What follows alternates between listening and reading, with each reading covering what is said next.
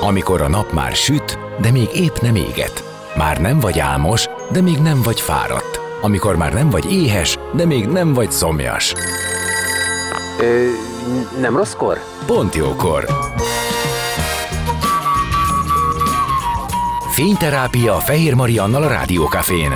Benne a nap embere, kitekintés a világra és búvárkodás a lélekben. Minden hétköznap délelőtt 10-től délig. Pont jókor! Szép napot mindenkinek, már is kezdődik a Pont Jókor. Tóth Krisztina író, költő lesz a napembere, aki részt vett a Budapest nagyregény előkészületében. A mai napon ünnepeljük Budapest Egyesítésének 150. évfordulóját, ebből az alkalomból közösségi alkotás eredményeként született meg a 23 fejezetből álló könyv, melynek célja az volt, hogy a főváros elmúlt 150 évét történeteken, kerületi legendákon keresztül a város lakóinak bevonásával gyűjtse össze, mesélje el és jelenítse meg ehhez pedig az irodalmat közvetítő eszközként használja. Krisztina zuglói kötődése miatt egy 14. kerületi történetet írt le, amibe csent egy kicsit a saját életéből, de közben illeszkedik az egész Budapest nagyregény szövetébe. Ezen túl persze aktuálisan a saját életéről is beszélünk. Zene után már is kezdünk, maradjatok ti is. A napembere. Most jöjjön valaki, aki tényleg valaki.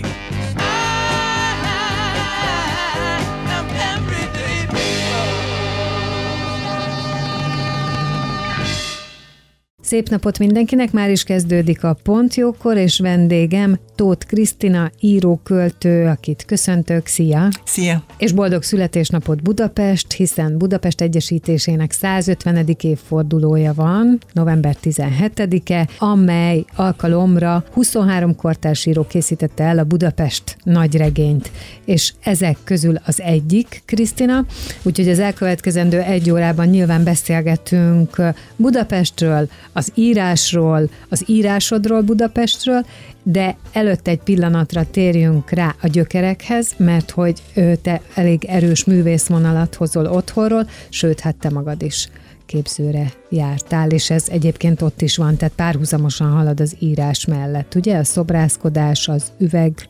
Hát mostanság már nem annyira, mert most már az írás tölti ki a főhelyet az életemben. Nem nagyon rajzolni szoktam néha, de az üveges műhelyemet már felszámoltam. Pedig egy időben az egy ilyen kifejezetten megélhetés. Így van, így van, így van. Forrás volt. És hogyan furakodott be az írás ebbe? Mert én úgy láttam, hogy a, hogy a képzős vonal volt hamarabb. Igen, hát a nagyapám grafikus volt, anyám meg ékszerész, és én is szobrász szakra jártam középiskolába, és azt is gondoltam, hogy ezzel fogok később is foglalkozni. Aztán valamikor a középiskola alatt elkezdtem verseket írni, és... Hogy miért arra emlékszem? Melyik tinédzser nem szokott őszintén, tehát szerintem a tinédzserek többsége megpróbálkozik írással. Nekem ez nagyon fontos önkifejezési forma volt a rajzolás mellett. Aztán megismerkedtem egy baráti körrel, amelyik alkotóműhelyként is találkozgatott, hetente egyszer az Almási téren, és tulajdonképpen a mai napig barátok vagyunk. Ami érdekessége ennek a diák írókörnek, az az, hogy akik ebben részt vettek, azok mind a pályán maradtak, és költő lett belőlük. Ide járt Kemény István, Vörös István, később Térei János, sőt, megemlíteném Rőri Gézát is, aki akkoriban verseket írt a Hákleberi zenekar mellett, ez a baráti társaság, ez nagyon összekovácsolódott, és én a középiskola vége felé úgy gondoltam, hogy akkor inkább bölcsészkarra megyek, és az írásra próbálok fókuszálni. Rá is térhetünk a nagyregényre. Itt ugye az a lényeg, hogy a 23 fejezet a 23 kerületet szimbolizálja. Minden író, vagy minden szerző, akit felkértek és ezt vállalta, mondok egy pár nevet, csak azért, hogy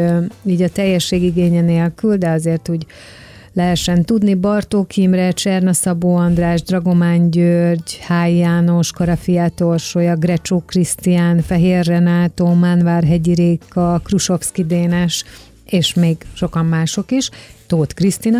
Mindenki kapott egy kerületet, amely kerület kapcsán egy történet kijön az ő tollából. A te kerületed az a 14. vagyis Zugló. Van-e személyes köze ennek a, ez, ezt rádosztották, választottad, közös megbeszélés volt, van itt valami emlék, mert hogy egyébként azt látom, hogy neked a fiatalkor az a Terézvároshoz kötődik. Így van. Több kerületet is meg lehetett sorrendben jelölni, mint a felvételinél az iskolákat, hogy ki mit szeretne legjobban, és én Zuglót jelöltem meg, de a Terézvárossal is elboldogultam volna. Most Zuglóban élek, sőt a fiam is Zuglóban lakik, és az anyukám is Zuglóban lakik, tehát mindenkit összetereltem ott egy környékre, és 20 évig a stadionok túloldalán a 8. kerületben laktam, amit egyébként nagyon szerettem, de valahányszor a 75-ös trollival végigmentem a Stefánián, mindig elfogott valami vágyakozás, hogy milyen jó lenne itt lakni a környéken ismered ezt, az embernek vannak ilyen helyszínek, hogy megy át a városon, nézel ki a buszból, mondjuk este, amikor égnek a villanyok, és bizonyos helyeknél azt érzed, hogy na, na itt kéne lakni, itt kéne lakni, és nekem ilyen, tehát nekem a vágyakozás tárgya volt a Stefánia.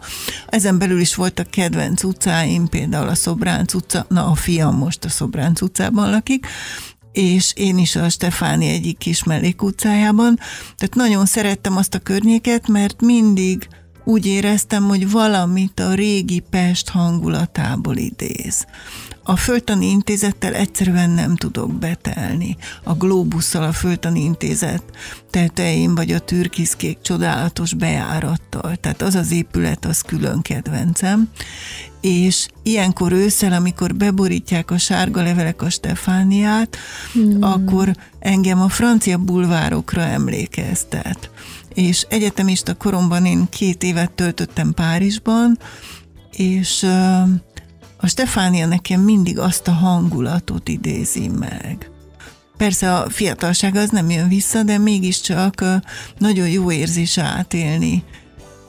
Például ilyenkor ősszel, amikor alkonyodik, ugyanazokat a hangulatokat. Igen, annyira, meg azok az illatok, annyira nagyon erőteljes és jelentőségteljes az ősznek a színei, az illatai. És hát ott a Városliget, tehát ha végig sétálunk a Stefánia, akkor eljutunk a Városligetig, ami szintén egy gyerekkori helyszín nekem. Említetted itt az elején, hogy én a Terézvárosba jártam iskolába. Ez így van, a Szív utcába jártam, de napköziben mindig kivittek minket a Városligetbe, és ott játszottunk a tóparton. Emlékszem, azzal hülyéskedtünk, remélem a lányom nem hallgatja a műsort, hm. hogy összefogtuk a fűzfaágakat, és belógtunk a víz fölé. És egyszer én le is szakadtam, úgyhogy telefonálni kellett a szüleimnek, hogy hozzanak száraz ruhát, mert beleestem a vízbe. Ez a Városligeti tó, ami egyébként télen a jégpálya? Ez az? Igen, igen, igen. Azt a... Beleestem a tóba, és Persze ez is jellemző, mert senki rajtam kívül nem esett bele, tehát én voltam az a az a kis hülye, akinél leszakadt. Azzal is szórakoztunk, hogy bemásztunk a híd alá, és a csónakban üldögélő szerelmes párokat ijesztgettük a, a traverzekről. Tehát, hogy, hogy nagyon eszembe jut valahányszor a saját gyerekeimmel sétálok ott a ligetben, hogy miket csináltunk És ezt nem mondod el nekik? Hát most már talán el lehet, de korábban túl jó ötletnek tűnt volna. Tehát Igen. most már azért 12 éves a kislányom, most már remélem, hogy nem fogja megpróbálni.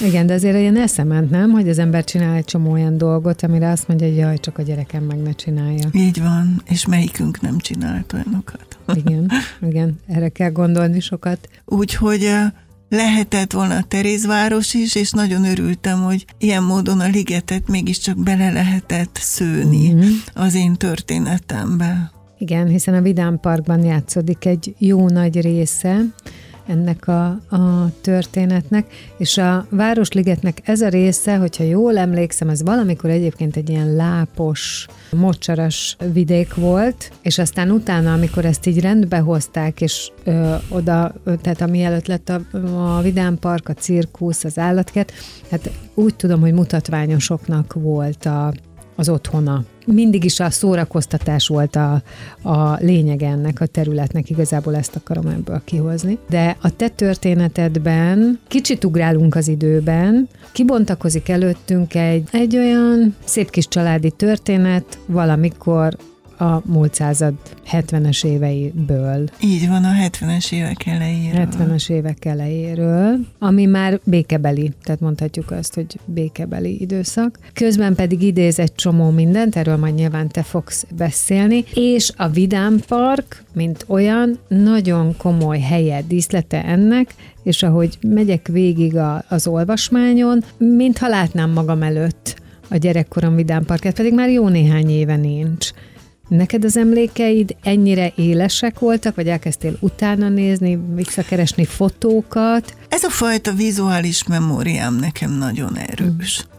Tehát én fel tudom idézni a gyerekkorom helyszíneit, a gyerekkorom lakásait, az iskolákat. Adatokra nehezebben emlékszem vissza, vagy évszámokra, de a képek nagyon élénken megmaradnak bennem és a Vidám Park képei is élénken megmaradtak, tehát nem volt szükség igazából komoly kutatómunkára, csak le kellett hújni a szemem és felidézni a gyerekkoromban látottakat. Az én generációmnak vannak emlékei a Vidám Parkura, és tulajdonképpen sajnálom, hogy a saját gyerekeimnek nem tudtam megmutatni.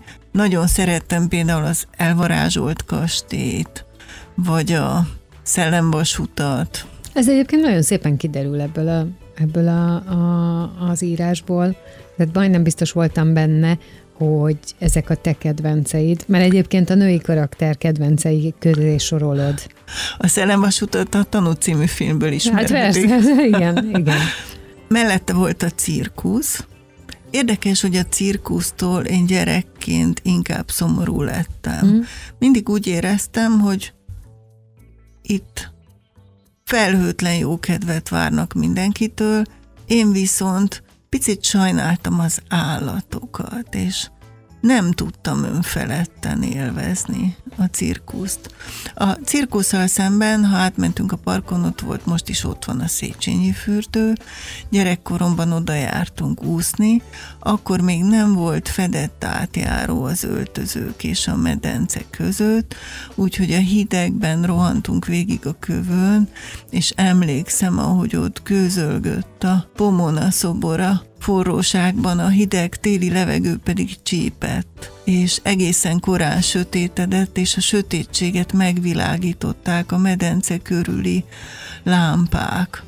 Tényleg úgy beszélsz, vagy úgy mesélsz, mint hogyha ezt néznél egy fényképet. És este, amikor kijöttünk az úszásról, én olyan fáradt voltam, hogy már csak így kóvályogtam. Hát gondold el, hogy reggel mentünk iskolába, és ez olyan 7 óra után volt este. Élénken él bennem a sötétedő park is, és a fák. Tehát én nagyon szerettem azt a környéket, és örülök, hogy a saját gyerekeimmel is sokat járhattam a ligetbe. És a történet, vezess be minket te egy kicsit a történetbe, a történetnek a címe a Nincs idő. A nincs időt többféleképpen is lehet érteni.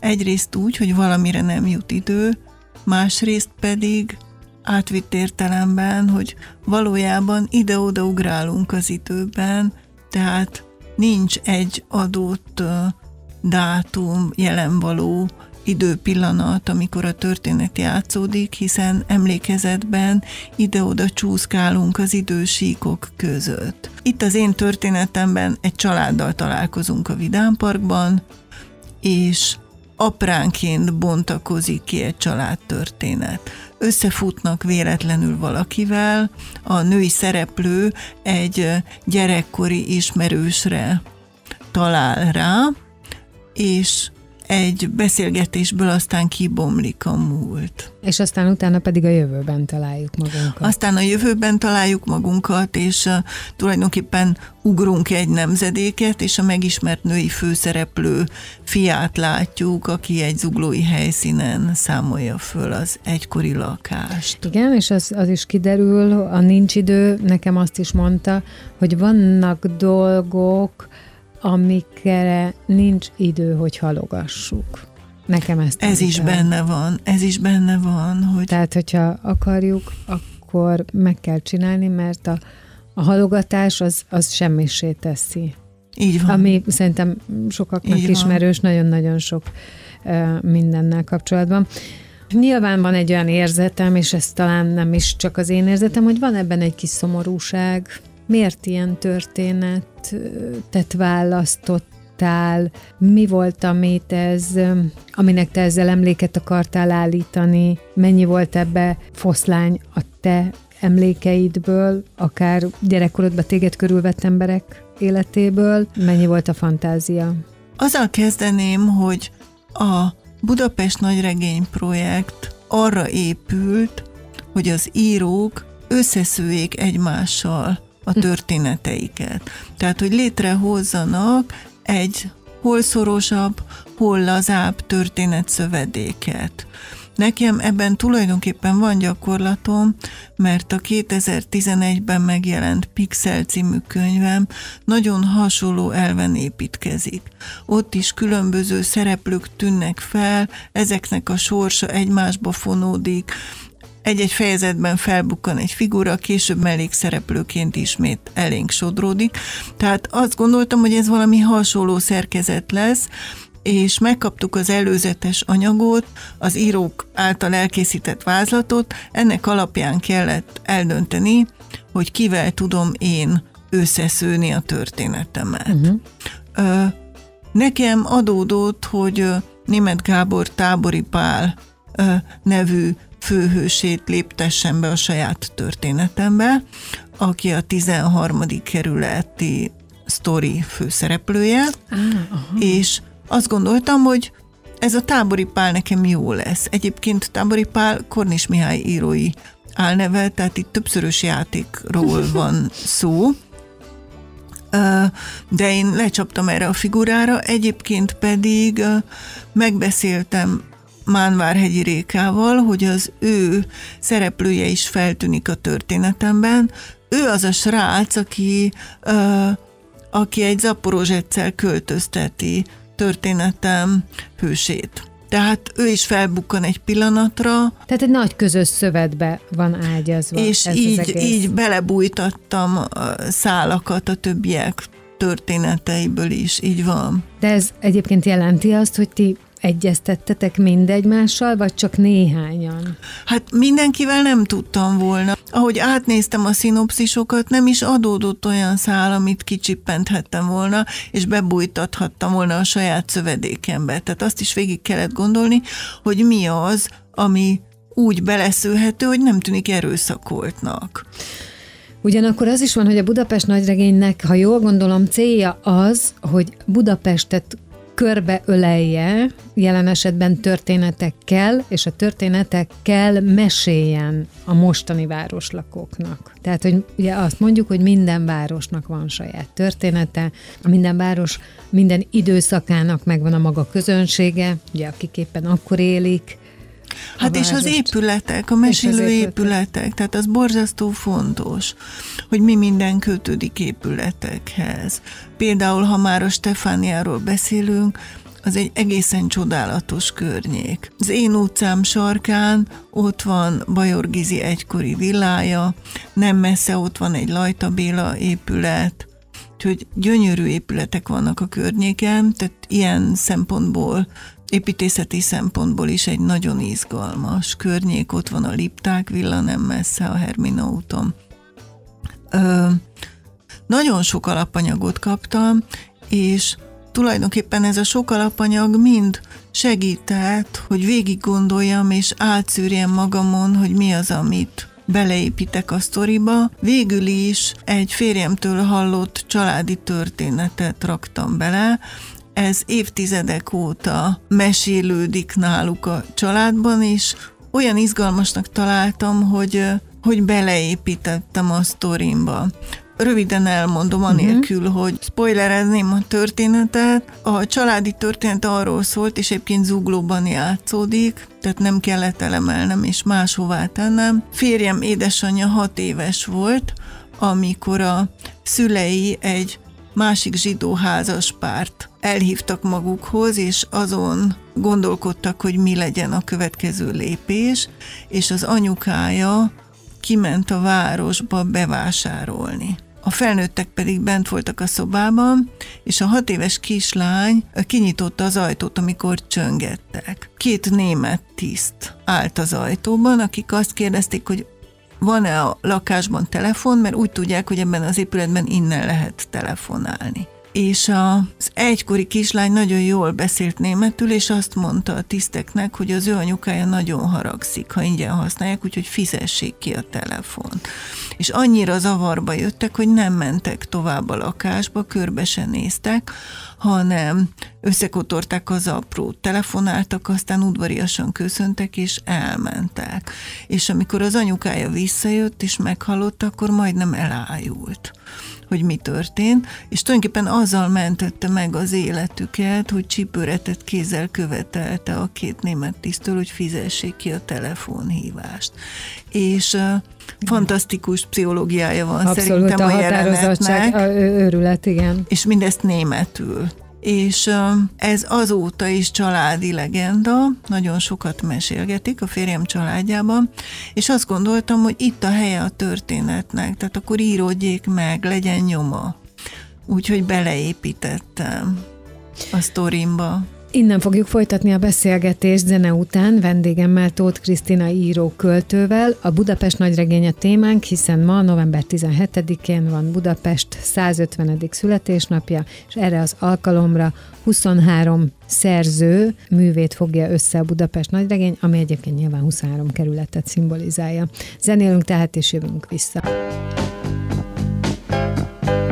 A napembere. Most jöjjön valaki, aki tényleg valaki.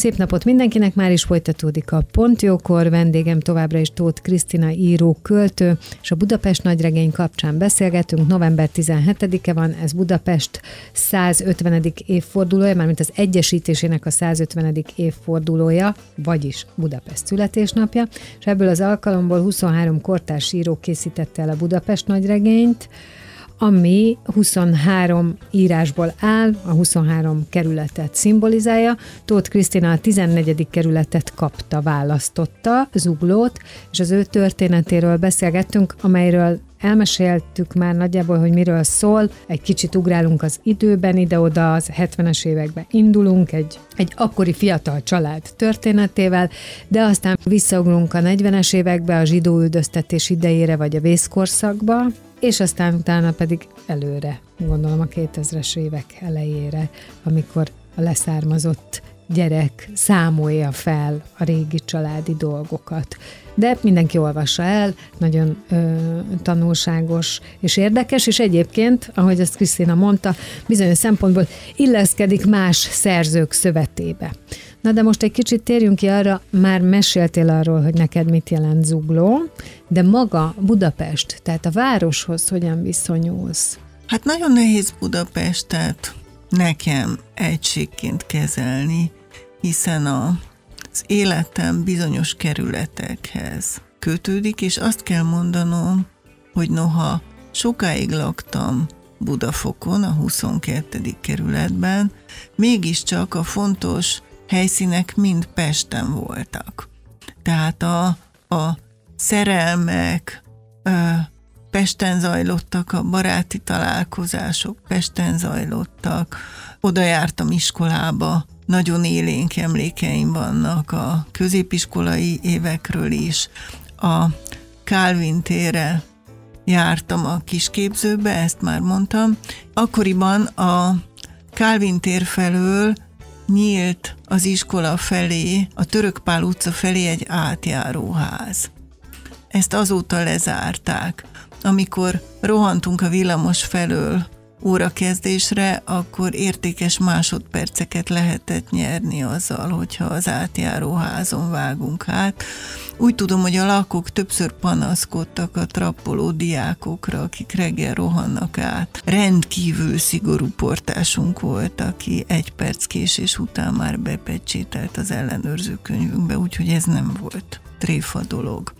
Akkoriban még ott állt a nagyon szép Ferenci szobor a Kálvin téren, nem tudom azóta hova került, és a másik oldalon pedig ott volt a fabulon mozaik a tűzfalon ha arra még emlékszel, sokan emlékeznek rá. Amit egyébként, ezt viszont talán kevesebben tudják, a magyar avantgárd egyik legjelentősebb figurája Erdély Miklós csinált a fabulon a bőre őre. Mhm. Mozaikot uh-huh. ő készítette. A fabulonos reklám tövében egy palacsintázó volt, ami iskola után fontos beszélgetések helyszíne volt.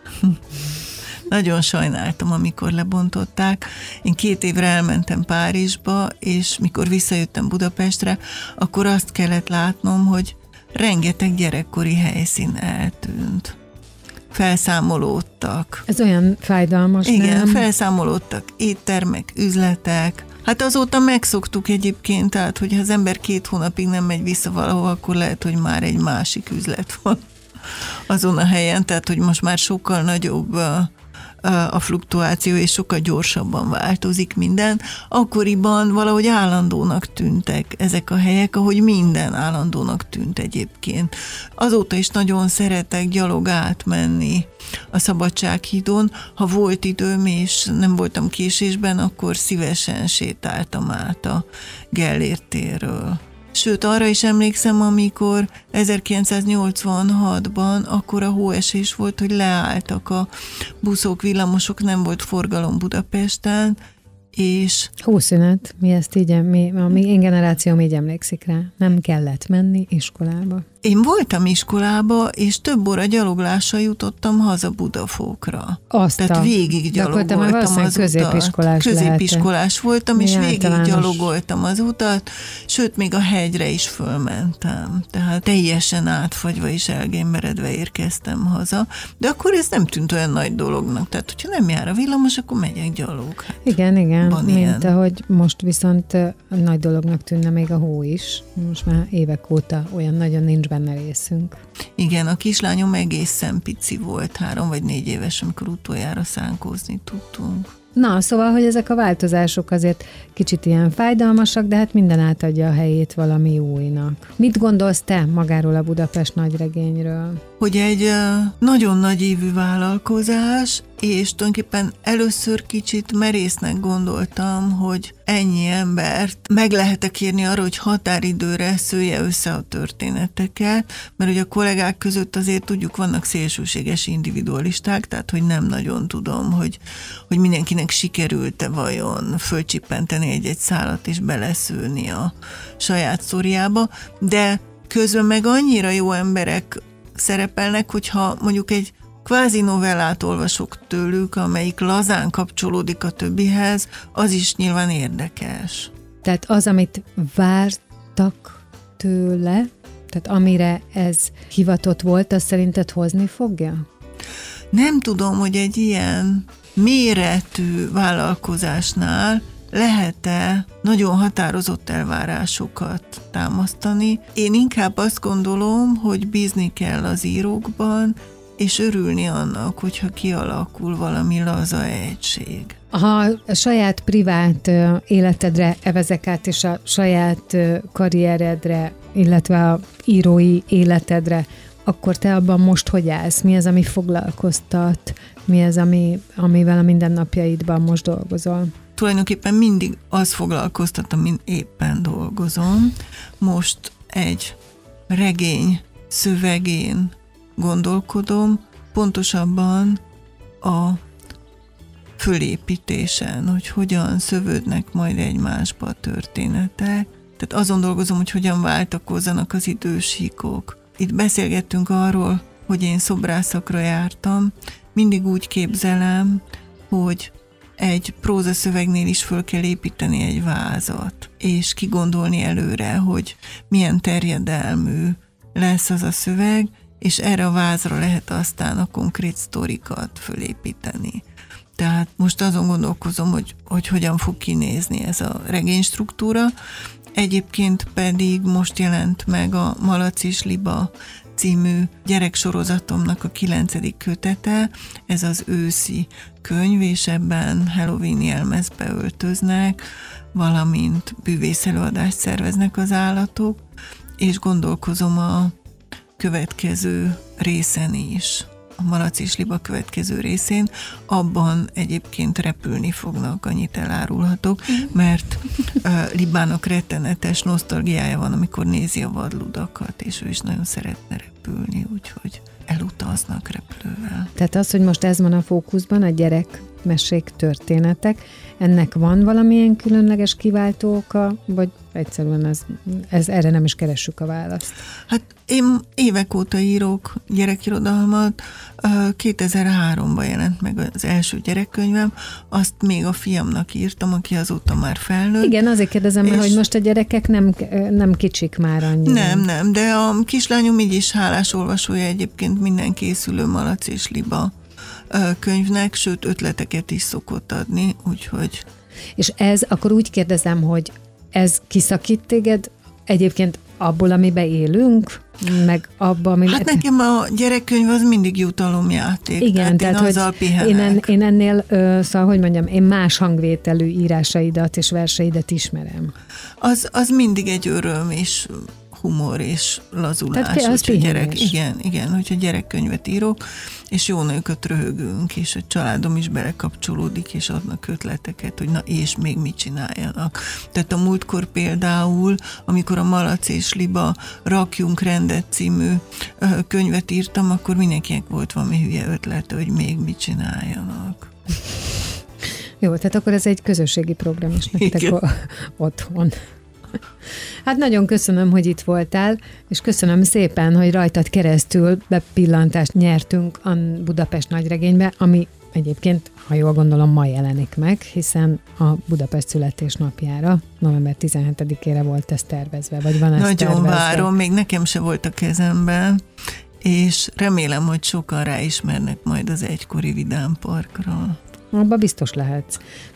Itt egyébként én azért is utaltam vissza arra, hogy mennyire jól emlékszel, és akkor mondtad, hogy ott van a fejedbe, és azért kérdeztem, hogy kellett-e fényképet nézed, mert még az utat is leírtad, és azért mondom, hogy azért így emlékezni, hogy hogyan jutunk el a hullámvasúttól az elvarázsolt kastélyig, előtte, hogy megyünk át a forgódobon, ez, ez, ez volt nekem ilyen nagyon érdekes. De köszönöm szépen, hogy itt voltál. Én is köszönöm a beszélgetést. Tóth Krisztina íróköltő volt a vendégem, itt a Pont Jókorban ő volt ma a napembere, és a Budapest nagyregény kapcsán beszélgettünk, amely Budapest Egyesítésének 150. évfordulója alkalmából készült a mai napra, hiszen ma 150 éves Budapest. Zene és hírek, és aztán jövök vissza.